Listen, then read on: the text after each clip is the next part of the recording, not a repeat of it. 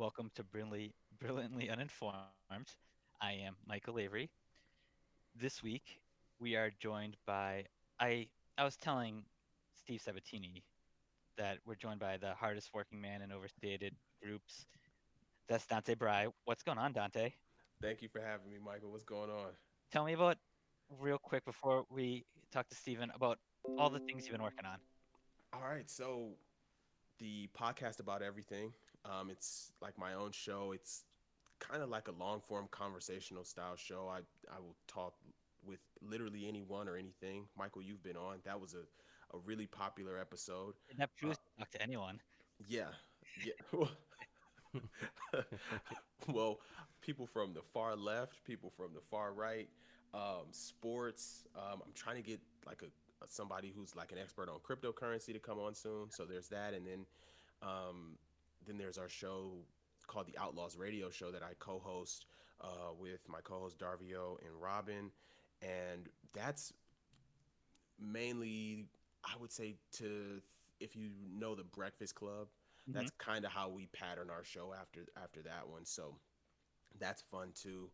Um, and then hopefully maybe some some stuff in the future that I know you and I were talking about. Um, Steve, I know we were talking about some stuff, so hopefully maybe in the future we will have some other stuff going on too. Yeah, perfect. And like always, uh, I'm joined by my co-host Steven Ryman. What's, What's up, up, buddy? Oh, I'm just uh, bundled up here. I look like um, Tim Allen and the Santa Claus. I've got all the layers on because it's cold as shit here in Houston. How cold is it? It's like 50 right now, but that's cold for me. it's cold for me. I got sweatpants on. I got two jackets on. I'm freezing. But um, I just wanted to talk real quick before we got started. Um, yesterday, my daughter had her first basketball game. I was nice. very excited. Do, do they even have positions? I guess. no, not at all yet. They're she's eight, so they're just kind of trying to figure it out. But mm-hmm. um, they sent us this list before we got started on the season of stuff she'd need. You know, the typical like you need shorts, you need a, a practice ball, you need uh, shoes, that kind of thing. They also included a mouth guard. Now, this was a big deal for me. Like, I was looking at it, I was like, why on earth would a basketball player need a mouth guard? I played for years. I never needed a mouth guard. I never knew anybody who used one. So it became like a not an argument, but it was like a back and forth between me and my wife. She was like, "No, she needs a mouth guard. What if a ball hits her in the face?" And I was like, well, mm-hmm. "Then a ball hits her in the face. She's fine." So think at that age the ball can ha- have enough force. That's what I said. But I mean, even when she gets older, I think we're raising. I know this is not news or anything. It's why it was more of a statement than a take. But I think we're raising too soft of a generation, and now we're we're seeing the results of it with a lot of these athletes right now. Well, I do think it's better to be safe, but I also think at the time in in COVID times, having a mouth guard makes it seem more troublesome to me at least. I I feel like those things be in and out of their mouths and they're, they're going to be all over the place, you know. Oh yeah, she was constantly taking it in and out saying how uncomfortable it was. So wasn't I'll... there one player that used to like um, when he shot well, I know Steph would chew on it when he would shoot his free throws, right? Yeah. And then didn't somebody used to put it behind their ear too? Yeah. Oh yeah, I used to hate that. I I know exactly who you're talking about too, and that it, it just seems like it would be so disgusting to have to yeah. touch the same ball, and then it like is said, like we're in COVID. Like, I don't know if that's really what we want. But well, um, Steven, is this um tied to any certain basketball players you might have on your mind right now? it may be a certain Mr. Irving that has been a topic of discussion in all of our groups that we follow. Sure, I guess one of the biggest stories we should talk about, you being a Houston fan is Harden getting traded to the Nets. So maybe just the Nets in general might be a good topic for us to talk about. Yeah, I mean, I first off, I want to say how excited I am that the trade finally went through, mm-hmm. because now I don't have to defend that man on on social media every time he does something stupid. Now I can just laugh at him like everybody else and mm-hmm. be mad. But now, I mean, we switched from that. Now we got Oladipo who doesn't want to be there, but I'd honestly much rather have somebody who wants to go to a different team than somebody who's actively like going out of his way to make it known that he doesn't want to be there. Like Oladipo is just a little upset. Mm-hmm. And he's got value too, where if they do just if it's like a blow up situation, yeah, he can get you some more picks. Like you're just gonna be like OKC over there. Yeah, I mean we don't even have any good picks yet. We have all of Brooklyn's picks for like six years from now. But that's what they said about the Celtics Brooklyn trade, and then turned into Tatum, and it turned into Smart, and turned into um. Jaylen Brown. Yeah. Yeah. Well, I mean, one can hope, but I haven't in my lifetime. I haven't seen us really draft anybody really good, except for Yao, which was a slam dunk. No pun Yeah, I intended. mean, that was but first overall pick, right? yeah, yeah. So I mean, that was looking at that- guaranteed. Yeah. Dante, I, I don't even know what basketball team do you root for. I'm a Cavs fan, so we were we were part of the trade. But I want to tell Steve, like, I mean, remember those picks are also assets. So who knows when the next guy will become available that wouldn't mind playing in Houston, right? Like it's Well, you know I don't know now with with Fertitta and Yeah, you know, the organization's probably not as appealing as it once was, but I mean. I didn't think Harden would be that good when they traded for him. I mean, I thought he would be. I thought he had like an All Star capability, but I didn't think he'd be an MVP. So, you, I mean, you never, you know, you never know. right. and uh, they're assets that you don't have to match up salaries for too. Yep. It's like almost like a free asset to move. And I think Houston is probably a market that players. th- It's probably one of the top five markets that I think that players would want to go to. it was, but so. It was, but like Dante said, the the Fertitta factor is what's killing us right now. I mean, that's the main reason I wanted. I mean, I would think that's one of the main reasons why Harden wanted to be out, and a lot Mhm. of the players want to be out is because they're tired of dealing with him. I mean, look what I understand. We had arguably a good haul, getting you know what we got back for him, but I Mhm. still think that his his cheapness, you know, prayers up to Caris Levert, but he, uh, in all honesty, like if you looked at it beforehand, he should have kept Levert because he's Mhm. a more valuable piece. You know, Yeah. What happened- Is that Yeah. what it was? yeah, I would have rather had Levert too. Yeah. Obviously, besides you know the recent news about Levert that Yeah. sucked. Yeah. But um, Dante, what did what did the Cavs get out of this deal? So they ended up getting Jarrett Allen, uh, more centers for us, and uh, also Taurean Prince, um, which is you know I'm I'm okay with that actually. I mean I did not expect and nor do I want us to really pay Drummond this Mhm. offseason. So I I get that. I wouldn't even you know if he continues to play well. I mean he just had like a 30-20 game the other day Yeah. against New York.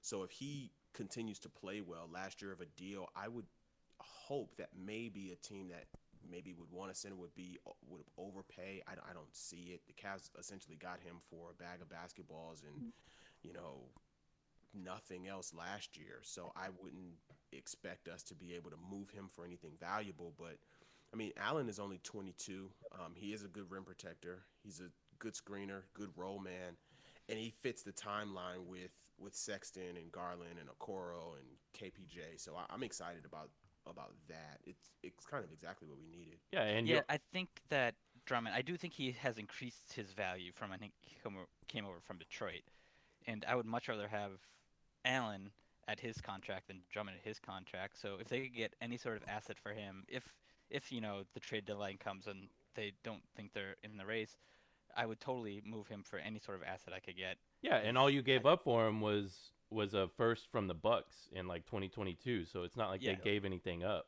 It was Yeah. And now with Ja- uh, Giannis re-signing, that that pick's gonna be garbage. Yep. So That's Yeah. what I was talking to one of my friends about. We were like, uh, that Giannis, that Bucks pick is not as valuable anymore with Giannis resigning. Now, had he not resigned, it wasn't really heavily protected. hmm So, because we got it in like the Kyle Korver, George Hill deal, so it wasn't. I mean, it was protected. It was, I think it was like lottery protected for Yeah. the first couple of years, and then it the protections fell off. But had Giannis left, that pick becomes incre- in- increasingly valuable. But with him staying, it's bottom of the first round. It's a crapshoot. yeah. What do you guys think about the newly formed Big Three of the Nets? What? How do you think the Nets are gonna react to the acquisition of Harden? Uh, I I mean I think they'll so I think they'll be great for playoffs. They're kind of like when we talked about the Celtics a few weeks ago with Derek, how they're they're very top heavy with Mhm. Harden, Durant, and Kyrie, but they pretty much just decimated their bench in order to get Harden. So Mm-hmm. during the regular season, especially this regular season where teams are really struggling to even get enough guys on the court, uh, it should be interesting to see how many games, uh, you know, how well they do during the regular season. Now, the playoffs, I think they're going to do great if everybody shows up and everybody's healthy still. But Dante, do you think that Kyrie finishes the team finishes the season on the Nets Oh boy, um, that who knows what like that is one of the most bizarre stories hmm in an absolutely like bizarro last 18 months, right? Like he hmm just they're like, "Hey, where's Kyrie? Can somebody call him?" And they call him and he's like, like, "Yeah, I'm not showing up tonight. hmm Why? I don't feel like it." Like that of all the weird Kyrie stuff, that's really odd. And then to see him, I have no idea. I think Harden, Durant, if they were to get moved, let's say they move Kyrie. I don't hmm think they will, but let's say they did and just put put like shooters and hmm 3 and D guys around them, I think that is incredibly scary Yep. because hmm Harden as the number 1 guy has had playoff failures before we know that. I mean, hmm he does become a worse player in the playoffs. It, it just is what it is. But having him essentially as kind of back in his OKC role where he's just a playmaker and he can score when necessary, but really just get guys open shots and, and keep Durant fed. I mean, that him in that role is is terrifying. Yeah, I think it's a weird fit with Kyrie in the mix because all three guys are ball dominant. So moving Kyrie for someone like, or like a handful of, like you said, three and D guys, shooters, I think that would be the best fit for them. Add depth, and I I feel bad for Kyrie. Like I, I know he's like a laughing stock by a lot of people that we talk to, but I see a lot of like Kanye. Um, Pulling like on my heartstrings well, I I just see a couple like signs of that like not necessarily mentally well, and I he hasn't said anything that crazy, but, but he went from like being eccentric to almost like being like off the deep end, which which like troubles me in a way where like I pity him more than I like joke about him, if you know what I mean. And I might be off. I, I don't know the situation well enough. I might be off with the the um, Kanye comparisons, but I just see like a similar like arc. I, I wonder if he is bipolar. Um, because I remember even stories like that last year when he was with the Cavs, and they were like, when Kyrie was engaged, he was, you know, he was ready to go. He was cool, but then he would go weeks without hmm speaking to anyone. I mean, he would hmm show up to practice, practice hard. I mean, obviously he's a, he's a great player, but then like he just wouldn't talk to anybody. I remember hmm Richard Jefferson and LeBron talked about how weird it was that he didn't talk to anybody in the playoffs. And then after the, that playoff run, he gave like this five minute rant about how awesome LeBron was and how hmm great it would be to learn, how great it's been to learn from him and how he couldn't wait to grow. And remember when they walked off the court after Golden State, LeBron and Kyrie, they were like, we'll be back. We're going to get these guys. That was the first Durant Curry championships. And it was like, wow, like maybe we're going to actually have something. And then less than six weeks later, he was gone. hmm So Yeah. it's just like, I don't know. I, I might side with you there, Mike, where it's like, I, I don't know. Maybe there is something undiagnosed there that we don't know. And I, you know, I have some friends in the Boston sports media, and it was it was kind of the same thing where one day he would say all the perfect things that you want to hear, and then the next day he would just say the complete opposite, or, you know, he would base, I don't know, it might be based on what he would hear in the media, like if he had a bad day, um, it with the media, then the next day he would either come and say the complete opposite, or he would just go totally off the edge about something completely different. So, so I kind of see what you're saying. Um, and he, I don't know, when I see a player like that, I think like if you have to take, you know, three weeks off to take care of yourself, and it can get you back to your best headspace by playoffs, like you almost have to say, do what you got to do. Yeah, but everybody said that. I mean, I don't know if it ever was confirmed. They said it was because of the the Capitol storming is the reason he he wanted to take off because he was real concerned about it. hmm But then they showed him at his what was his sister's birthday party. Yeah. So I don't know how much of it is actually like i i i people reading too much into it, giving him too much credit for. I I can relate to like being very too conscious of the world surroundings for my own good, but like with him, it's always something. Like it was the Capitol. Um, it was for a while. It was COVID. For a while, it was protests. For like, in in those like those are all good causes. But if he's not doing anything to um, like he's not speaking about the causes really. He's not. I know he's part he's high in the player association, but like if if these things upset him, he has such a good platform to make a difference. And I know everyone copes with stuff differently, but he has a platform that I if these are things that are bothering him, he could still sit out, but I wish he used his platform to the advantage of that. Right, like how last year, I mean, LeBron, you know, th- anytime something happens, they go to LeBron and get his opinion of it, Mhm. and he always has something to say, and it's usually, you know, he he usually gets it pretty well. But I think when they go to Kyrie, he a lot of the times is is I think he tries to act smarter than, you know, he tries to portray an image of being a lot smarter. hmm He likes to, to- be seen to as, as a deep thinker, as the Yeah. smartest person in the room. And you know, on some things he might be like, um, obviously basketball wise, he's he's a genius. Um, Yeah. In some topics he might be very well versed in, but I think he wants to be the smartest about everything and Yeah. be seen as a deep thinker when we're not always asking for that. And he he could pick and choose the right times to do that, and I he kind of doesn't. Well, they give him the they give him the platform to do it. Like, what do you think about this? And he, you know, right now is the perfect opportunity to speak, and he's just silent on it. And he says, "I'm not talking to anybody." when he left the Celtics, um, the last he had a sit down, he had like a season exit interview with um, Coach Stevens, and Coach like asked him, you know, what he thought like going into next year and stuff, and all Kyrie did was he asked him, "What does government mean to you?" like Stevens had no idea what what to say to that, but he like he was obviously trying to get to a bigger point, but as, as, far, as far as Steven said, like he he didn't go anywhere with it. He was just trying to like I don't know drop some big thing for Stevens to think about. I guess I don't know, but Yeah. it's just a funny anecdote. yeah, Anything else you guys want to talk about NBA wise before we move on to less serious matters? Yeah. I want to talk about the uh, lap band surgery that James Harden had that worked within a day. Because you look at the pictures at him in Houston in the the fat suit that he's got on in the blue uniforms, and he like like Simmons called him, he looked like Kimbo Slice. He nicknamed him Mhm. Jimbo Slice. He was huge. And then they show him warming up for the Nets game, and he looks like he did whenever he first got traded to the Rockets, coming over from the Thunder. Was the pictures on the Rockets were those ones from like the very beginning of the season, or were they like very recently? They were like the game before he got traded. The oh, last, oh, really? yeah, 'Cause I the did see the pictures, but I figured it was the beginning of the season because I thought maybe he just came out of shape. even even if it was though the ones at the beginning of the season, it hasn't been that long. He Yeah, should. what, were you gonna say something, Dante? The one in the powder blue uniform, that was when they played the Lakers. yeah, Oh yeah. Yeah, that's the when picture I saw. the- Yeah. The Lakers. That was like last week. Yeah. It was huge. And so Yeah. I thought that maybe he just wore like heating pads because I know LeBron and some other guys wear like heating pads while they warm up, but Mhm. then he didn't have them on when they played against Brooklyn. So I was like, I, I have no, I'm, I have to chalk it up to maybe he just has a weird body type.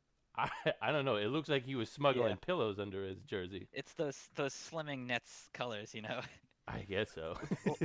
I, I know Dante. I know you're a baseball fan. Steven, I'm actually not sure. Are you a baseball fan? Absolutely, yeah. It's my first So- sport. I don't know if you have seen off-season pictures this year, but Vlad Guerrero Jr. had the exact same transforma- transformation. Of course, he had all off-season, but like he was bigger than Harden was, and he looks so ripped right now. I'm so excited to see. I, first of all, I have him in my dynasty leagues, but Nice. I'm just so excited to see him like tear for baseball, being in amazing shape. I'm terrified then because as a somebody in the AL East, a fan of an AL East team, I I'm not excited to see Vlad reach his full potential. That team's gonna be so good in the next few They years. are. They And- really are. and if they can sign Springer, it's gonna be even. It's gonna be even scarier. hmm And I do, I am kind of jealous that your Yankees signed Kluber because that's what the Red Sox need is a veteran starter that can just pitch. That's on a one-year contract. I don't know why they didn't offer him 15 million or whatever, but that that was a really good signing. Super low risk because it's only one year, super high reward. I mean, he's only pitched like 33, 36 and a third uh, since 18. hmm So, I, I mean, I, I have no idea where he is physically. hmm Um, obviously, you know, he's 34, so we're not expecting to get Cy Young, Corey Kluber. But, I mean, if he can give us, if he can be like a solid number three, I'm, I'm okay with that. Like, I'm really cool with that. The Yankees, que- the Yankees have a lot of question marks in the rotation after Mhm. Cole. Um, even when Severino gets back, I mean, he's coming off of Tommy John, so you're gonna have to ease him back. He'll probably be on an innings limit. So, I mean, I you know they need something. I mean, I'm sure we will trust the kids at some point, but I mean, I'm fingers crossed for Kluber. But yeah, I, I would prefer to to let us take that risk instead of having him go to a division rival for sure. The division is gonna be really interesting with the Yankees, with the Blue Jays, and then you know the Rays trading Snell, but you know Rays do Rays things, and they always find a way to make it work. So I think those three teams can be really fun to watch, like going head to head. Yeah. Definitely. Do the Yankees still have? Uh, do they still have Paxton? He's a free agent right now, and Okay. so they I don't know if they're going to bring back, back him or Tanaka. I know what the the strategy for the Yankees is to this year we had 35 million come off the books and then they re-signed LeMahieu. Oh yeah, he gets so that big deal. Yeah, so like it, but it was still kind of team friendly because it was 6 years for 90, so it's about 15 per year.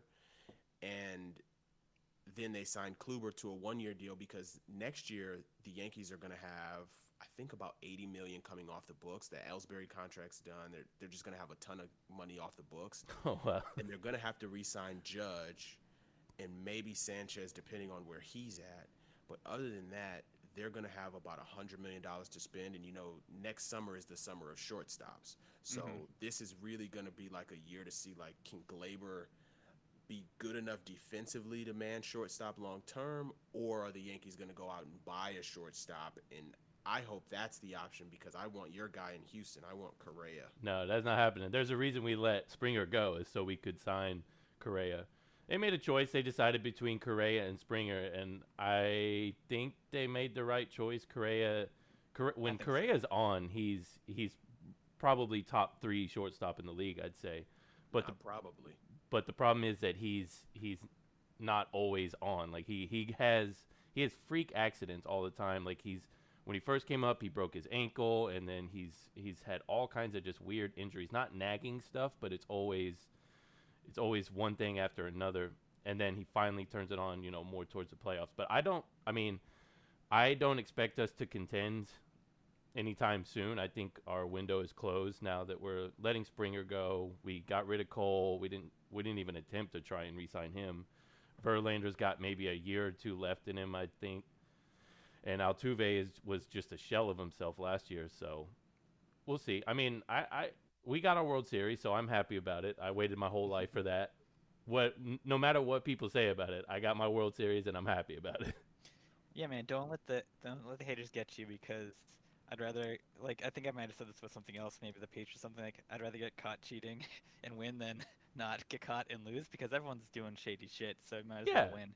exactly. I mean, Yankees were, yep. My, when everybody, everything came out about the sign stealing, and I was like, one, why weren't we doing it too then? 'Cause the Astros have beaten us twice, and the Red Sox ended up beating us in that like that three year span. So I'm like, okay, well maybe you guys should have been doing it too. And then, I I mean, you know, it's baseball, right? Like Mhm. there's always been the old adage in baseball: if you if you ain't cheating, you ain't trying. So like, I'm- Exactly. sign stealing. I mean, okay, they're using technology, but it is what I mean. Come on, everybody's doing something. But exactly. yeah, all the haters can't take away the joy of like the the championship, so Oh, that was that gets you. probably the greatest night of my life. Uh, whenever we went, me and my dad were watching that together, and we've always watched baseball growing up, like every single night, seven o'clock. Astros games on, it's on in the house. So we always grow up watching it, and we always like we'd come close, like the year we played the White Sox and got swept, and in the late '90s we had some good teams, but it was always like the the Astros never had a shot in our mind. So that Mhm. was it was yeah the best, probably the best night of my life when we finally won. So since we were talking about um, Harden losing the weight drastically, it kind of segues into, I guess, twofold into to this other story, and it's kind of a follow up on what we talked about before. And um, you know, we talked about this New York medic who got doxxed by um, New York Post for also having a um, OnlyFans page. hmm It's OnlyFans, right? Did I say it backwards? I have it. No, no, no. here. You got it right this Yeah. time. OnlyFans. It just it seems like it should be called fans only, but whatever. OnlyFans. Um, and you know, I kind of had a popular, not necessarily in the, in the positive way, post about how I, I like have feelings about people like ripping on Harden for um, like strip clubs and stuff. Yeah. And this, there's this woman who, speaking of Harden losing weight, she's a life coach, and she used to be a pastor, but she became a, life coach slash stripper on OnlyFans, and she now makes hundred thousand dollars a month. And this is much different than the New York Post story before because this lady is publicizing it. She's like she's very proud of what she is, and I think when you and I have talked before, Stephen, we're both very um, body positive, sex positive people. Like we we Yeah. don't knock people for any sort of work like this. Um, and I just I I don't know. I I guess it kind of ties into the story we talked about before, where the girl was doxxed and turned into a villain, where the same publication is turning this lady like into a hero. So I don't know if either of you saw this story, if you had thoughts on it. Yeah, I looked at it. Um, I meant Oh, to sure say. you did. um, no, I did not look at it. If my wife is listening, um, no, it, it it's real interesting because she's she's kind of taking it, and it's not because when you first hear about it, you're like, oh wow, it's crazy. Some preacher is is now a, a sex worker, but if you look at it, it's really that's like the least thing that she's she's talking about. She's really preaching about the body positivity, Mhm. basically telling people to be happy with what they have, um, and to not be ashamed. Don't let society tell you that it's wrong to show off your body and whatnot. So I think it's Yeah. honestly it's really good, but it I think the difference in the two stories is that the the medic did try and hide it Yep. so that they could, you know, it kind of made them it gave them the opportunity to shame her for it whereas this lady was like, "No, you can't shame me for it. I'm happy about what I'm doing. I'm making I'm a millionaire from this." Yeah, and this is her full-time job. Where is the medic? She wanted to keep her job. I I Right. don't know if she did keep it. I know she had a meeting with her bosses after we talked about the story. I don't know the result, but you know this this woman, you know I don't have a problem with this at all. But I reading about her, I have more problems with the church because she left the church because they had problems with with her lifestyle, not like the sex work, but just like the sex positivity. Um, you know, she admitted that she was a bisexual. She had a multi-race family, and like the church was like giving her all sorts of trouble. Like they didn't want her to preach anymore, and they were cutting parts, her um, broadcast part. Um, what are they called? Sermons. They cut parts out of it because they didn't want her to talk about that stuff. Um, and like I went and I looked at her site for research purposes, and it no, it is all like you know, um, feel safe and self-expression, totally freedom, be free with who you are, and like she coaches people to to have a positive lifestyle, and it's not just positive positivity in you know nudity or whatever. That's how she that's how she f- finds it in her life, but she doesn't necessarily push everyone towards that. Like just finding positivity and things that bring your life. Don't be shamed about doing the things that you love and the things that make you happy or the things that make you be able to afford a, a lifestyle of wh- whatever you want. Yeah. She's like a hot Tony Robbins. Yeah. is, that, is that the way? Hey, if it works, I mean, it's worked for Tony Robbins, right? Yeah, exactly. It's So, um, so that also kind of ties into censorship, which is has been a big thing that we've seen uh, everywhere in the last couple of weeks, ever since basically Trump got banned from, uh, I'd say like the biggest couple, Everything. yeah, social media sites. Yeah, there was like a picture and it showed like I don't know, twelve different things he was banned from, like Shopify, which I don't even know what that is, like Spotify. I don't think he's on Spotify, but he got banned from everything that. They That kicked him off of Pinterest. Yeah. Like, how can you even be dangerous on Pinterest? what, what do you think is on his Pinterest board? I don't even want to know. So I, I also I did listen to um your show Dante. You had on I'm sorry I forget his name, but he, Oh, um, yeah. So we had on Keith Hansen. yeah yes yes, who's a prominent right wing talk show host. Yes. oh wow.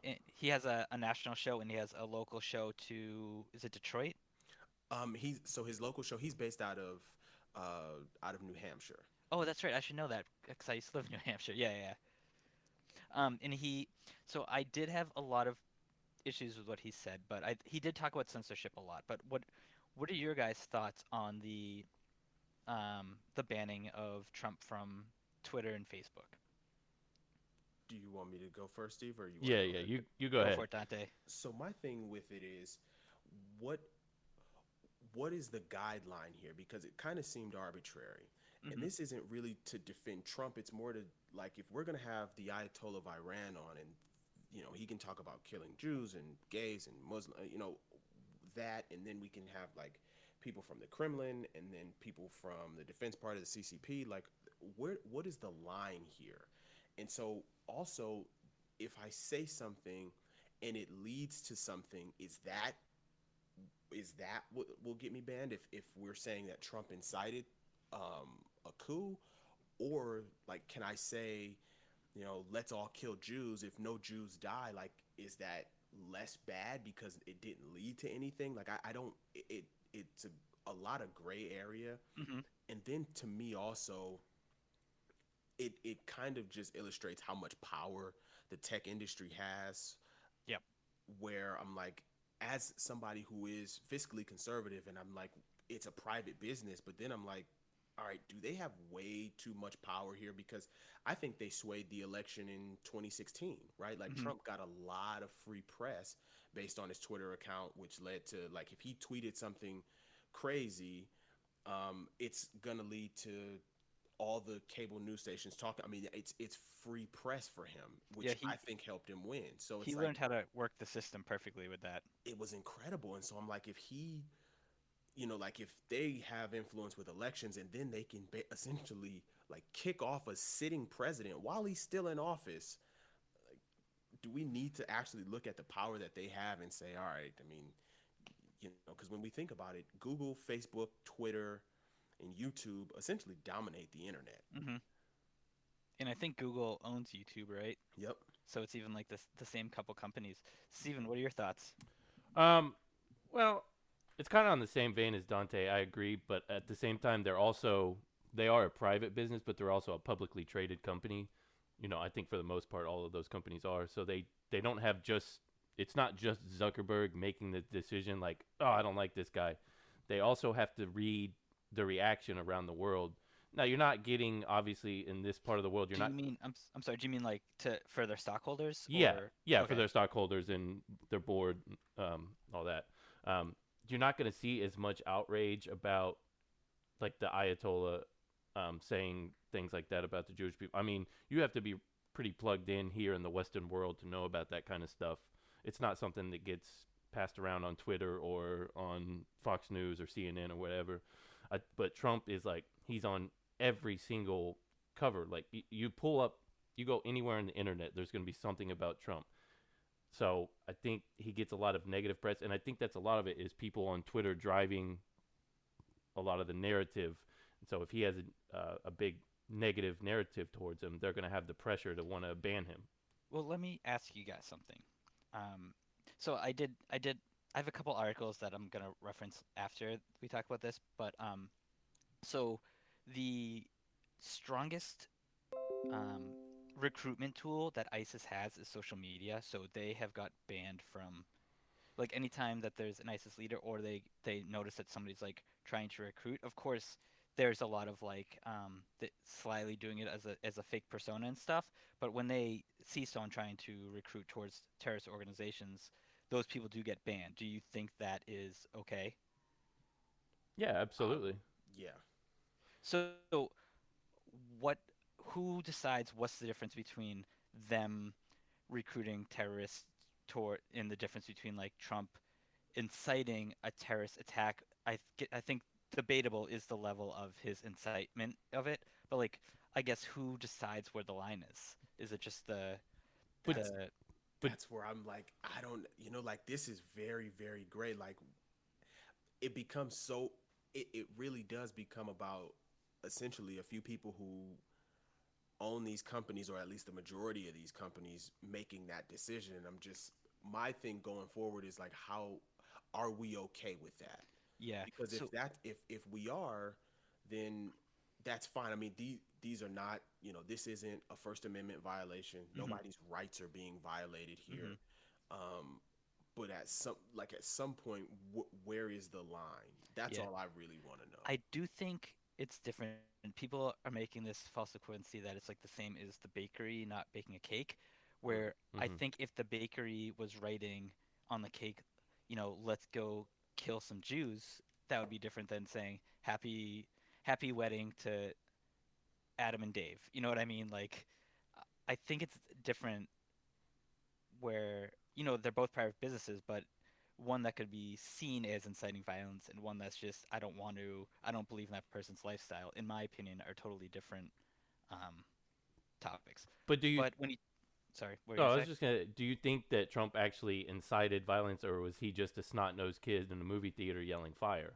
Well, I think if you look at the big picture, he did, where he's he told the people to be there. Like the the the crowd gathered there because he told them to be there, and then the type of language he led leading up to it, tied to the language he used during the event, kind of connects the dots. Where like, um, you know, when Michael Cohen testified, he um he test he was Trump's you know fixer. He testified about how when Trump wanted to do something, he wouldn't blatantly say, "I want you to, you know, go and I mean, not kill anybody, but let's just say he wouldn't say, "I want you to go kill this person." He would say, "I want you to go take care of this." And people that listened to his rhetoric enough knew what that meant. Where in these types of instances, he was saying all these things about, you know, when he sends emails, it's like join the Trump army. You know, we must fight. We we can't let like radicals take over. And then when he tells people to come, he tells them that let's march to the Capitol. We are gonna do this. When first of all, he didn't. He already knew ahead of time he wasn't gonna be allowed to go with them. He, he's like, we need to fight. We need to, you know, take action. Those are all like trigger words for people that are already have on their mind that they might want to act out. So it's like it's not a baby yelling fire. It's a baby um, pouring gasoline on people that are carrying matches like he poured the mat the gasoline on the floor and then they're carrying matches and maybe a match will drop you know what i mean I agree with Mike on this one, and it's it's odd because I, I we I was just talking about this where it's like Trump knows Trump. I don't. I think Trump is actually a really smart guy, and I think he knows how to get to that line without crossing it. So he still has some oh like legally yeah Yeah, so remember the one speech where he gave uh, this was during the 16 campaign right before this was maybe like a week before the election and he was giving a speech and it was a, it was you know a Trump rally and he said I don't know Hillary wants to take your guns. I don't know maybe you second amendment people might need to do something about that. Maybe Yeah. you need to do something about her. That to me is like okay I'm going right up to the line Oh no, I meant to. If something bad were to happen, if somebody were to say, "Yeah, we need to take Hillary down," and maybe take a shot at her, Mm-hmm. he could always say, "No, I meant they should go vote." But it's like, what does, what what are you saying? And so I, I think it, it's a lot of a lot of that with Trump, even with like the, "Hey, looting leads to shooting." It's like, all right, I get what you're saying here, and you may not know the history behind this, but you should stop. Like that's where I think Trump Yeah. he gets he, to me, he brings a lot of stuff on himself because he just he he's one of those people that just talk too much. yeah And so Yeah. it's like you you know you ever so- where it's like okay maybe you it's like okay you're talking to people about the Second Amendment and you want to let but you go with the hey maybe you guys need to do something. You know that part of your base is on the fringe. It's Mhm. not the whole part of your the whole of your base, but there are some loonies in your base. As it with every don't say stuff like that. that's a really good point when you talk about like the stuff he was saying in 16 i remember um he in in like two different parts of his speech at one point he'll be talking about like there was um reporters and there was also protesters where he's like oh in the old days you know we would know what to do with them we would rough them up and then later in the speech he's talking about you know let's go back to the old days. Let's make america great again. And he's kind of like tying these two using the same terminology in two different parts of the speech they're kind of tying together like you know it was okay when we used to rough people up that disagreed with us and stuff like that. So that's a really good point. Yeah. um, one thing I, from my point of view, uh, I used to work for a couple different media companies, and I also used to run a, a pretty popular blog, and there was kind of different rules for the different things. For a blog, I couldn't be held accountable for what people put in the comment section. But when I ran a TV station, we had this TV station that played in bars and across the country, and people could text to it, and it would be like a giant chat room. They could send pictures up, and you know, we at a certain point we had to hire moderators because we could be held liable for things that people said on that site, whether it's um, disparaging towards a certain person or even if it's like um, gathering groupthink in a way that would like incite something. Um, so we so we had to live by those standards, and you know we had a couple people that threatened the lawsuits. One of them was a, a famous athlete. I can tell you guys off the air. okay. Um, but like that's something that a media company is is liable. And there are there is a law I'll talk to you guys about soon. But like there's liability behind that for the for the media company too. And even if you don't think they're they could be held guilty, they can still be brought to court and have to pay these legal fees and stuff and get tied up in court before it's decided that they're not guilty in that. Yeah, but I mean, I think a lot of the okay, just to play devil's ad- advocate Sure. here. That's why I'm- we're here. Yeah, yeah. Um, so I yes, they ban a lot of. They banned Trump. They they banned it. Who is it? Ron Paul or Rand Paul that just got banned too out of nowhere. I think it's the Sun, but I forget which one that is. yeah, me too. Um, but I mean, they they've banned over hundred thousand people. yeah, and then they just took Parler off of all their servers. Mhm. But at the same time, we've talked about this many times on this show. The the Twitter the Twitter mob that goes after people for whatever reason, and they're more they're typically more left leaning, and so they can go on there and accuse somebody of, you know, name your your crime, but basically those people immediately get shit on, and there's no there's no repercussion for somebody going on Twitter and saying something like that without But any I kind of evidence. I do think there's a difference between me and you tweeting and then the president tweeting, wh- who's someone who is held in a Yeah, but it's uh, not just him. responsible position. But it's not just him. It's all. It's there's like you said, a hundred thousand people getting banned all over. Yeah, and I, I, so that's the thing that I think that Dante's coming to. Like, wh- where's the line? Yeah. Um, and I mean, these people obviously, they sign user agreements and stuff, but that's also pretty vague on, you know, what they. It's like, what if we see something that we deem inappropriate, we get rid of it. Like that doesn't necessarily give you, you know, might say violence and stuff. But so there was a report done by a Democrat, um, Cicilline. I don't remember what state he's in. Actually, let me think but anyways, he's a he's a congressman and he's the chair of the House Judicial Committee. He put this 450 page report together about the power that these tech companies have, how they exploited the marketplace in like anti-competitive ways, like you were talking about, and the whole time McConnell refused to bring it to the Senate floor. Like they they have they've had possibilities to do these things, and just McConnell's he just doesn't want to do anything. Um, I know that's simplifying it, but like they, it's easy. They, he specifically, Trump specifically, they like to complain about stuff where they could change these things and they don't, so they can keep complaining about it and feel like a victim. I feel. hmm well that's the story of politics right like Mhm. Oh, yeah. into, you know like each side i i almost think it's it's like do you actually want power because the side that's not in power can just complain about the other side right Yeah, like we heard about Yeah. you know democrats the last four years like we want this this this and this and, and uh, to change and then i'm assuming going forward now that that not much will change. Yeah. all the legislate that you it won't. Same thing for republicans. Hey you know trump's got the the white house. We've got congress. Like we're gonna make some sweeping changes and then nothing right, Right. because it's it's they just want the illusion to be able to do something right? And, Mhm. and it's that's the thing that I hate most about our government, where it's like you guys don't actually really want to do anything. You just want to make sure that you can continue to get elected.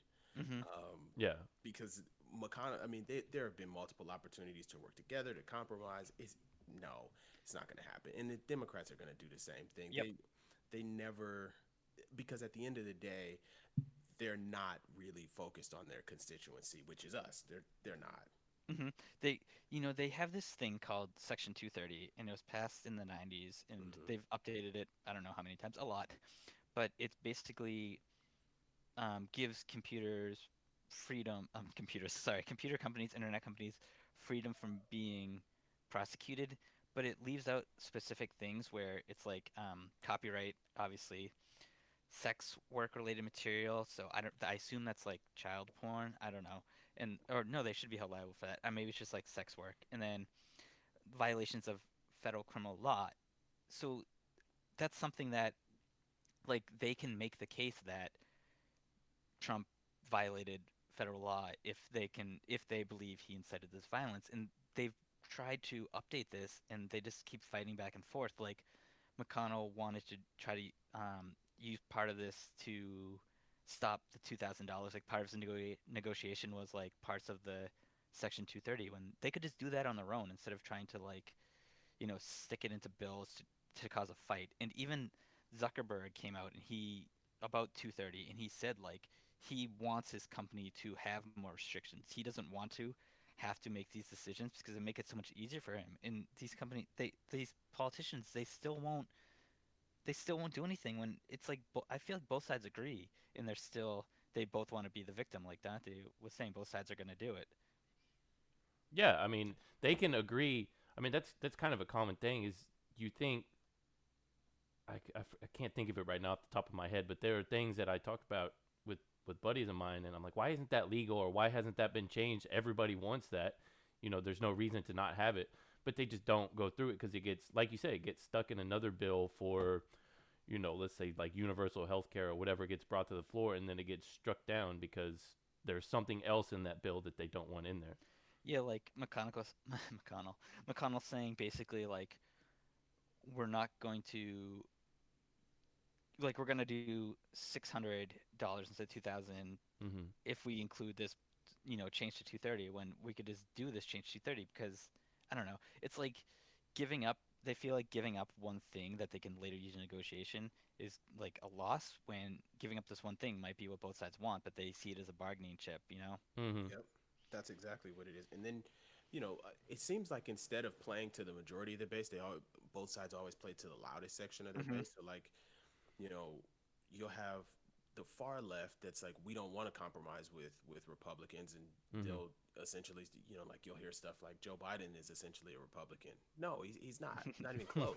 Same thing on the far right, where it's like, oh, McConnell better not um, you know, they'll they'll paint somebody who's been mo- for the majority of his career. He's just, I mean, he's left of center, but he's as close to a centrist as you're going to get. They'll try to paint Joe Biden as if he's Bernie Sanders or AOC, and it's like, Mhm. no, he's not. So Yeah. any sort of compromise between Mitch and say a Biden administration will be seen as, well, you're kowtowing to the socialist, right? And so like McConnell, maybe a good section of Republicans would want that, but he's listening. He, you know, what's on social media? What's the loudest voice that he hears? Mhm. And Mhm. that's why I think we never really get anything done. He's like so good of a politician that he's a bad politician where like he knows how to work the system and he knows like i said everything's a bargaining chip so much that he doesn't do anything because doing anything might cause him to lose leverage like Yeah, that's I- crazy if you go like you go online, even in our illegal defense group, if you go on there, I've gone on there a couple times and said the dirty words that I'm a centrist, and Mhm. you just anybody anytime anybody says that they're a centrist, they immediately get dunked on by everybody in the group because they're they're so mad that you don't completely agree with everything they say. And it's usually just like Dante said, the loudest in the group that are like that. Most people, I think, you know, the average Joe is more than likely a centrist because they don't they don't buy into that kind of same stuff as the loud voices that you see on the internet. Yeah i think both most people also are kind of like don't like major changes. Yeah. so that kind of like falls into the centrist thing where they're like you know this has worked for me so you know there might be things we can tweak but so we have like 15 minutes left. So do you guys want to talk about the um the protest riot insurgent whatever you want to call it um that happened i guess you know a week ago? Um i don't even Yeah. know where i don't even know where to start what do you what do you guys where do you guys want to start I, d- I I- just, oh, go ahead, Steve. oh, I just wanted to bring up one little thing. I know we're not doing conspiracy That's stuff okay. this week, but uh, while we were talking about the stimulus just now, it made me think like I haven't seen anybody talking about the stimulus ever since this stuff happened. And before that, it was every single post you saw, at least on on my feed, on my Facebook and whatnot. I just think it's kind of weird. I know we're not doing conspiracies, but No, I know.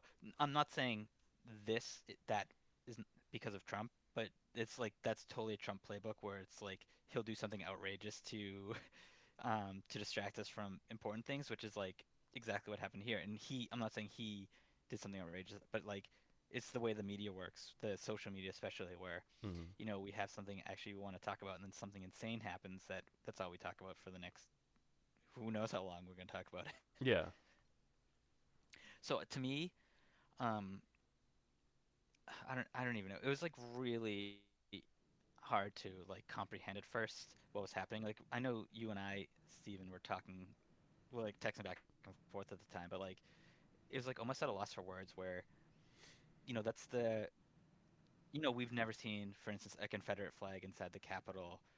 We like we, there's people sitting in the vice president's seat. There's people that raided um, Pelosi's desk and had her their feet on her desk. Um, we saw some some dude like carrying a podium. Like what the f- like I don't even know what the fuck was going on. Where and I feel bad because you know I'm always I'm always down for a good protest, but yeah, um, it's, there was I nothing there. Like that Yeah. was the thing that got me. Where, and that's the one thing where I try to tell conservatives, or I, because I am conservative, I try to tell Mm-hmm. Republicans or Trump supporters. If you are telling me because the, you know everybody comes out and like we condemn the violence, we you know Mhm. this, but I'm like if you're telling me that the election was rigged.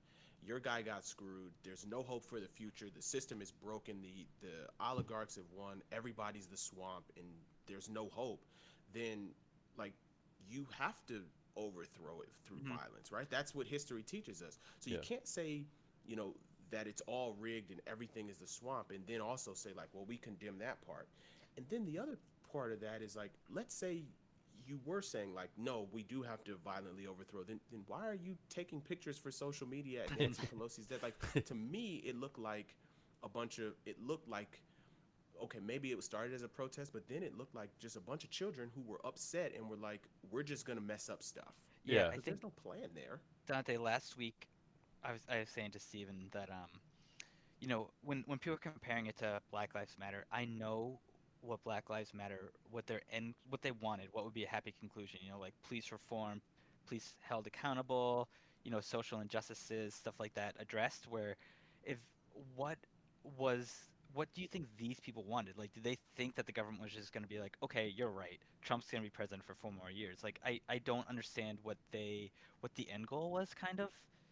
Do you, do you know? Like, you talk to more conservatives than me, I'm sure. Like, what do you think their end goal was? So I think we have this weird thing on the right and on the left where people try to identify so much with the past that they think they're doing something, but in reality they're not. So I think a lot of times where you see, and people make fun of the like the social justice warriors and the the protesters over the summer, and I think there is a bit of an affinity with like the civil rights movement and trying to be like that. And Mhm. essentially, it was a different time, a different place. You can't do that. I think you see a lot of stuff on the right too, where like I'm a patriot and you know, give me liberty or give me death, and it's like that's not really where we are as a society. But also, you're not Thomas Paine, and you know Mhm. he's not George Washington, and Hmm. you're not actually going to overturn this election. And then the other thing is also you. This is simply about one man, and to me, this is where Yeah. I, I become like, okay, this is idolatry. As somebody who is a Christian, this is where I'm like, okay, even if you had a point, I'm out because to me, this is this is solely about Trump. This isn't about like Well- a certain value or ideal. This is like our guy lost, and Yeah. we're going to war for him. yeah, About that, so these protesters, so their bigger picture, I think, are actually things that a lot of people can relate to. That you know, like you said, the swamp. Like these people are corrupt. These people, you know, they're not doing a service. But what's funny to me is they don't see that Trump is as big as a problem with that as everyone else. Like I don't understand where they where they see these issues, but then they see Trump and think that he's a so- the pro the solution to that issues. Like he says he is, and they just believe him, even though despite all the evidence that he is doing the same things at least as well, if not worse, than than everyone else. That's where I, it loses me. Yeah. I, I've talked to my family members about it who are um, conservative as well, because you know I, I live down here in Texas, so it's kind of hard to not be. But I've talked to them, and a few of them are Trump supporters, and I I- I point out the same thing that Dante just said that it's at this point you're just worshiping a man, and you're not you're not really following the party, you're just following the man, and that's I mean you you preach your Christian values, and this is not this does not go along with it. You don't you don't worship a man. It's dangerous. Yeah. It's it's dangerous that you should not. I don't care, man, party to whatever Trump wants. They will do, and it, Yeah. it reminds me when he said, "I I could shoot somebody on Fifth Avenue and they would Mhm. still vote for me." yeah. He's not wrong. I know, and that's as crazy. he was saying that to say something positive about him when it's actually not positive about him. It's negative about them, which is, and you're you're totally right. That he would he would get away with that. Yeah. And I, I had a question for. I mean, I know Dante. You said you talked to a lot more conservative people. Uh, me and Mike were talking earlier this week. We're texting back and forth, um, just talking about maybe the future of the, specifically the Republican Party. Like the people that you talk to, are they still, are they still backing him, or is it more shifting towards okay, who's the next guy? So there, so there's a war right now in the Republican Party. It's a civil war, and I think it's between the tr- Trump supporters or the MAGA, like anti. Because essentially, in my opinion, I think the the birth of MAGA was the Tea Party, Mhm. where it was you have people who it's like we're conservative, but the conservative establishment has failed us, and they didn't listen. The establishment didn't listen to that, and that's how you got Trump. Um, you have that wing, and then you also have like the Mitch McConnell, Mike Pence, the establishment wing, and think more your traditional Repub the the Bush, the Romney, that typical what you the country club Republican. Mhm. So right now, you I think the party is split, and I think I, I don't know if you talk to like the the people in Trump's camp or the MAGA people, it's you know we want to start our own party. I mean, you mentioned Rand Paul, um, and I was just reading something the other day where he said like he warned the GOP like there will be a third party split or there will be a party split, and you know the this wing of conservative they they will form their own party, and to me. You know that would spell doom for the GOP as we know it because they never win another election again. Yeah, Lindsey Graham did the same thing in 2016. He said Trump will be the death of the Republican Party. Who do you guys think, if you were just to guess, I know it's far away, but who do you guys think would be, like, if you were going to place a bet right now, who do you think would be the top uh, candidate in 2024? For the Republican Party, Yeah, Trump. yeah. Really? You think so too, Steven? Oh, I I hope not, but I honestly I have no idea. I don't follow them. I I I really don't like either one, so I try not to Sure, to, sure. to, That's to fair. line up. So theoretically, let's just say, so I, you very well could be right, but let's just say he gets removed from office, and then, so if there's a, if there's a 60% vote to remove him, they can also vote that he can never run again. So let's just say that only needs 51%. So let's just say somehow that happened, which I don't think they'll get the 60% initially, but if he can't run for office again, do you think it will be a Trumpian figure like one of his kids, like Josh Hawley, or do you think it will be someone you know, more like one of the safer candidates, like you said, like it probably won't be Mitt, but somebody like a Mitt. Mm, yeah. See, I don't think they could. I don't think Mitt could ever win a Republican primary again based on how he dealt with Trump. Because you know, I was talking to somebody before, and they were like, Trump ha- his floor as a candidate is maybe the highest floor of anybody. He's going to get, or somebody like him will get. 32 to 35 percent of the country. I think Mhm. it wa- so I think it was Mayhar. Shout out to Mayhar. He's in our in our group too. Mm-hmm. So I th- like I agree with that. It, it the question for Trump has always been like, can you close the gap with moderates and people in the middle? I think I don't think Mitt could ever get it. I think you would have to have somebody that kind of like played defense with Trump. I, Mhm. I would say if I were the Republic, I would say you want Tim Scott. That's Yeah. my guy. If I, you know, as somebody who's like, okay, I could vote for him. Um, senator from from South Carolina, I would say go go that way.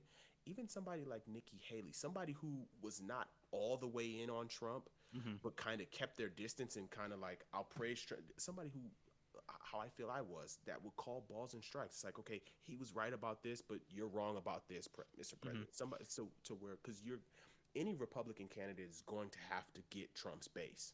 It's just gonna otherwise it's not gonna happen for them. Yeah, Stephen, I just realized that the last topic was supposed to be impeachment, and I read it as insurgent when I was looking really quick. So you guys want to do like five to ten quick minutes on the impeachment? I just want I just want Dante to assure me that Ted Cruz is not going to be the candidate.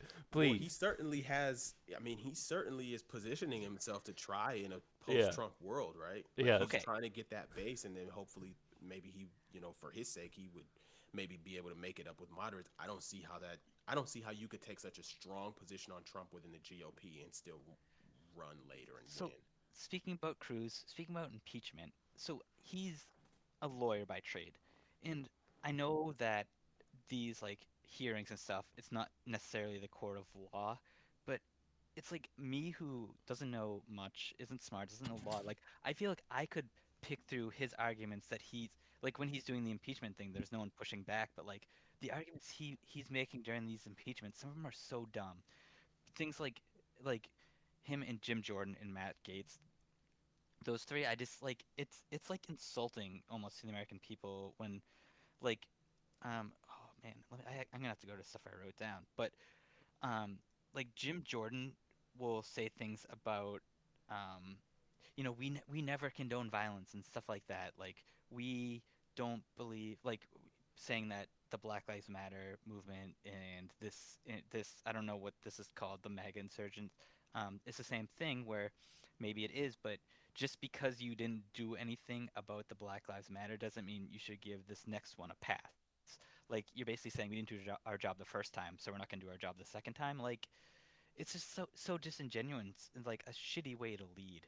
And I, I do feel like Jordan's probably the worst one of all of them, but like there's so many things during the impeachment that just made me so angry. But he I don't ha- know. he has to follow a party line though, so even if yeah. Uh, he's definitely a smart guy and I'm sure he was a good lawyer, but he has to hit those speaking points in order to keep his base happy. So even if it's not the most intelligent argument, he has to make it in order to keep his voters happy. Yeah. I guess the problem I have is with both sides, like the talking points are the least thought out part. It's like, you know, it's the thing you can put in a headline, the thing you can put in a banner, the thing you can put on a, you know, a party like um, campaign speech. But like the people that do the party lines on both sides are the ones that I feel like are really not. They're they're really disingenuous in my opinion. Mhm. Um, there was there was one guy. Um, oh man, what was his name? Um, Brian Mast. He's a Republican from I think Florida, and so he, they they gave him 30 seconds, and he went up there and he said, "If if we think these people are, inspired by Trump, why don't we have a single person up here, you know, f- interviewing from the riots?" And then he just he was quiet for the rest of 30 seconds, and he's like, "I guess you don't have an answer for me." Like first of all, nobody's allowed to respond to you for those 30 seconds, so you just wasted everyone's time, and like the multiple people that have been interviewed after, like the um, there was a real estate agent woman and the the Viking guy. They both said like, "Oh, I shouldn't get. I feel like you got. I shouldn't get um, criminal acts against me because I felt like I was just doing what the president asked." Like people did come out and say that, but like that that's such a stupid argument by Mast. And then he knew he couldn't get an answer, and then he sit there in silence and thought he like proved his point. Like shit like that. Like I don't understand why these people like I don't understand why Jim Jordan is the head of that judicial committee. Like is that the best that they can come up with? Like people that like Jim Jordan has his own troubled past about like overlooking violence and then he's he's talking about how he can over overlook violence. Like it's just such bullshit. End rant. yeah, I'm waiting for Dante because he's he's smarter than me on this. Oh, no, no. I, I, from so like, do politicians seem to be like pro wrestlers at times where they just have to yes. kind of like play a character to make the their wing of the crowd go crazy, right? Yes. So like if you got like a villain, you know, it's it's it's crazy because it's like if you can't honestly say like, oh, those guys on the left have a good point, or oh, those guys on the right, like you're not a real person. So when I Mhm. see Ted Cruz and it's like, I mean, and this is mind-boggling because not even five years ago, Trump called Ted Cruz's wife ugly yeah. and also like he disrespected his wife, but then he also like brought up the conspiracy that he had something to do with his Ted Cruz's father killing JFK. Yeah. Yeah. Like this is nuts. And like now Cruz is his most staunch supporter. Even after remember at the Republican convention in uh 16, Ted Cruz kind of like Hey, vote your values. I'm not saying vote for Trump. I'm not saying don't. But like it was like, oh, Ted Cruz, maybe he has a spine. Like he's gonna Mhm. he's gonna stand up and say like, no, I don't like this guy. Still, whatever. And to like fast forward to now, where it's like, wow, Ted Cruz is like he's leading the MAGA army. He's like second in command, even more so than say somebody like Pence. Yeah. It's baffling to me, but I, I think like when you see him or Jim Jordan, it, it's kind of like we're just we're playing to the base here. Yeah. That's how I always view it. you know, we were all kids and real young when the Clinton impeachment happened. So I, I wish I had a, a frame of reference of what it would be like, you know, with the, the tables turned. But obviously, Trump's been in power for the last two impeachments, so it's been pretty like one-sided accusatory and one-side defensive. Where, you know, I'd be interested to see what it was like during the Clinton thing. Cause I'm sure it was it was just the same. Um, but I, yeah, you're right when you say like a wrestling character. Like, He's talking my language now. Yeah. yeah. Oh man. Yeah, absolutely. I, mean, I I don't know if y'all remember during the the 2016 election when and it was down to Trump and Hillary and they were just going back and forth at each other. And how many times, I mean, I I personally saw so many pictures of the Trumps and the Clintons and the Bushes all hanging out together. Yep. And meanwhile, the Trump's on stage calling her crooked Hillary and Yeah. Didn't he go to their wedding or vice versa? yeah, Yep. They Yeah. his wedding. Yep. they're all And they're friends. all friends with Epstein. yeah. Yeah. Yep. Oh well. It's like, there's, you know, like nobody wants to talk about that anymore, huh? Mhm. Yeah. Yeah. Yeah, that went away real quick. So, what do you guys think? This is like a huge, big picture question. What do you think is the best step going forward? Like, do you think it would be in the country's best interest to this for the Senate to impeach him and make it so he can't run again? Just impeach him, but let him run again, or just not in?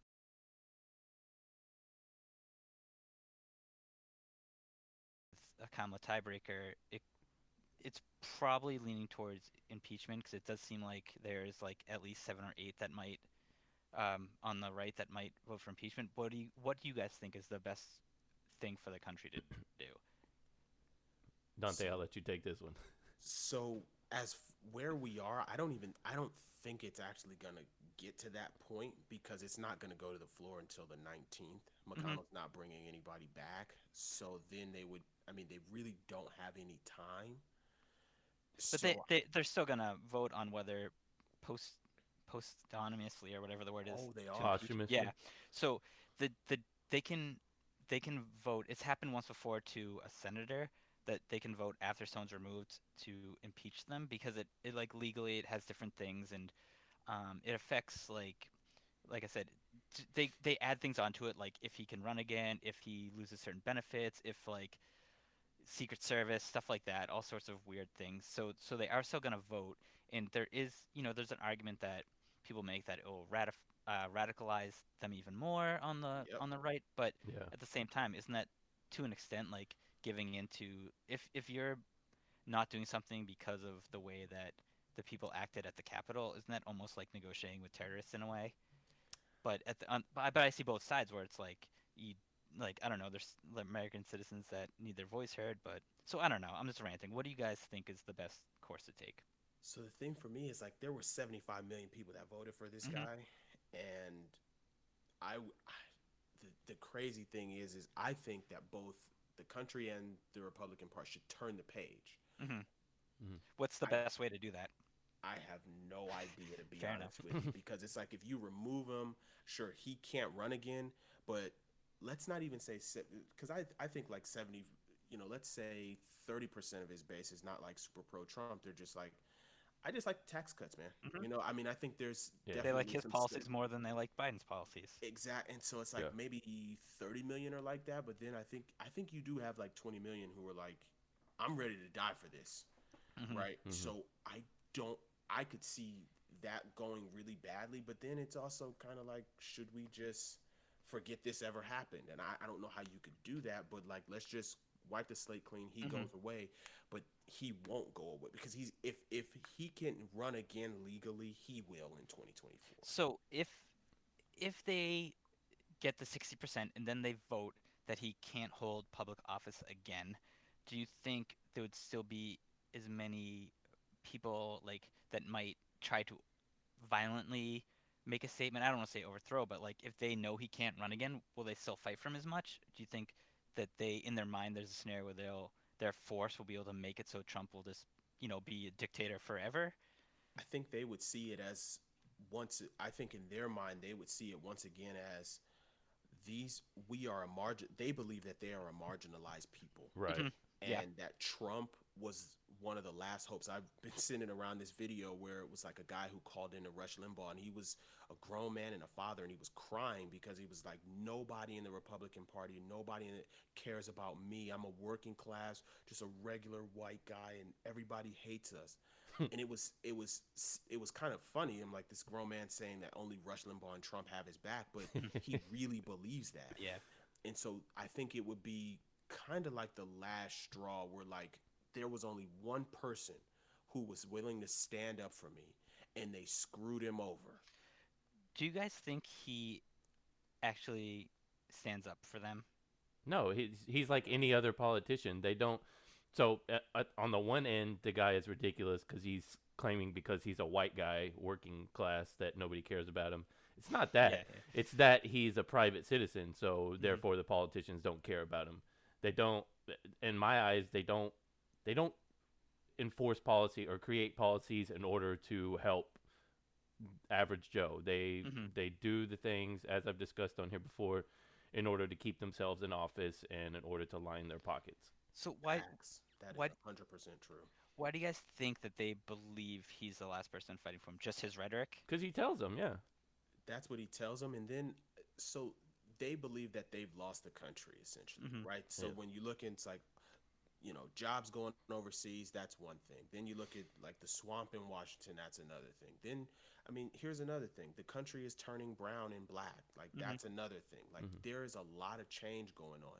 And people who, you know, a lot of people don't know how to deal with it. They think people are coming for their rights, right or wrong, right? Mm-hmm. Uh, gun rights, um, freedom of speech, right? Like, they believe that everything is now stacked against them. And Trump, essentially, that's how he won was to galvanize that anger and say, get out to and vote for me.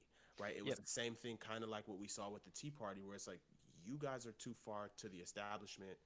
We need to go backwards. And they look at Trump as like he was the last guy. But after four years of him not basically living up to his promises, I, it's just it's so it's so shocking to me that they they still feel that way because I mean I totally understand like believing in somebody and giving them a chance, but he did nothing to keep there besides him like I guess even when he was in power he was playing the victim. Like he didn't have the power to make these changes when he kind of did.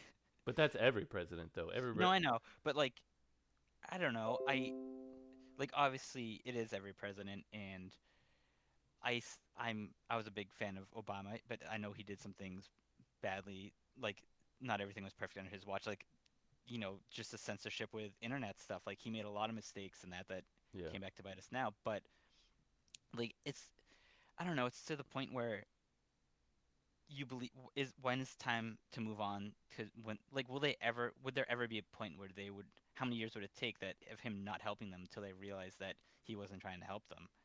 Like us three are rational that we can see when people are helping us and not. I don't feel like this his supporters are at that point yeah, I'd say give it a couple years. All these things pass.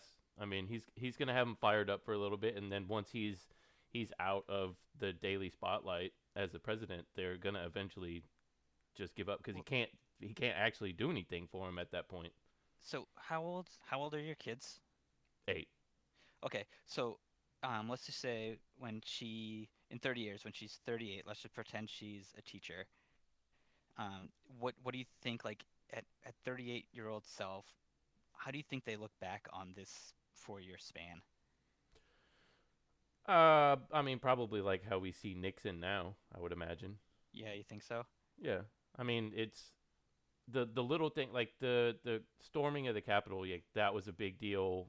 I mean, it's a big deal right now, but in 30 years, nobody's going to even think about that. It's not going to be a big deal do you think like as a whole we're gonna like look back at this time negatively, or do you think it's still gonna be just as split, or like do you think it's gonna be like five percent still very positive and the rest is like negative? That's interesting. I, I don't. It depends. I think it depends on where the country is at that point. Yeah, that's yeah. true. I, that's really interesting. Yeah, it's very true. I mean, we could go anywhere in the next thirty years, so that's true. I mean, it, uh, I think a lot of it hinges on what goes on these next, you know, I'd say five to ten years, how our country reacts to a lot of the stuff that's been going on. As I mean, I've even th- been thinking about this lately. How it seems like a lot of our society is more geared towards the negative. Like if you go on social oh, yeah. media, it's the the memes or in the videos and TikToks and stuff are always they always have kind of like a negative connotation about how mm-hmm. awful, how terrible life is, how it's it's just people complaining and wanting chicken nuggets. That's all it is. Mm-hmm. I could go for some chicken nuggets right now. um, do you guys have anything else you want to talk about? Because we're we're about we're went over a little over time because I messed up the subjects. no, it's Uh, all right. But anything else you guys want to touch on? Um, Well, we could can't do wait it. for spring training. Honestly, Yeah. Oh, yeah. the- I mean, we talked baseball a little bit earlier, but I, I can't wait for spring training. Gonna have So- fans at the games too.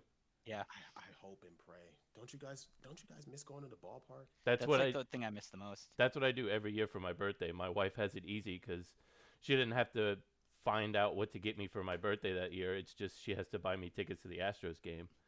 So Nice. we'll Yeah. definitely. I mean, I'm I'm almost positive we'll have it down here because we already have fans at the football games. So I'm sure we'll have them here. I don't know what it's gonna look like for y'all, but Yeah, like my one of my bucket list things, like maybe my only bucket list thing is like to go to like every ballpark that I Right. can in my life. yeah, me So- too.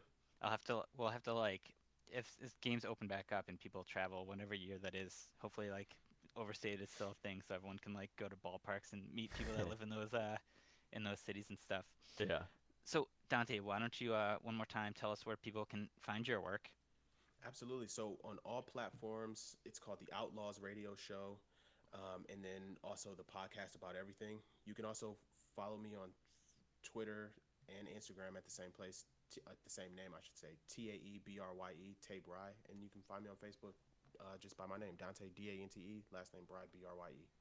And then Steven, you are Not on anything. well no, you started you launched a second podcast kind of starting last week, but I think is this the first week that's gonna be like the official Oh um, yeah, yeah. Me and uh, Reef, who was on last week during the bonus episode where we got hammered and talked about the basically our year in review of sports.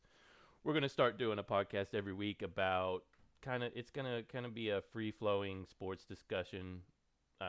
because he and I can basically just go back and forth about everything. It's not necessarily going to stick just to sports. We'll probably talk about life stuff and things that are going on in our lives just because we're just stick to sports. That's what they always I know, I know, but if you listen to the one last week, we kind of it was like a rapid fire all over the place. We went from football to basketball to soccer to golf to basically every everything that happened this year.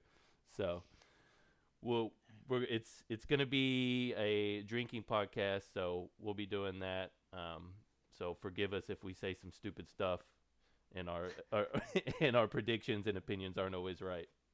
So look for that. Um, and then, you know, listen to this, listen to my podcast, the Michael Lavery podcast. I do that rarely, but I do it sometimes. Um, but it's good talk, guys. Thanks for uh, thanks for taking the time to chat. Yeah, appreciate it. Oh, and look for Drunk Dad Sports. That's going to be the name of Oh, the yeah. podcast. But well, I will. Uh, I will post about it in the overstated Oh, group, nice. and and then uh, we'll uh, we'll talk about it further there. All right, appreciate it, guys.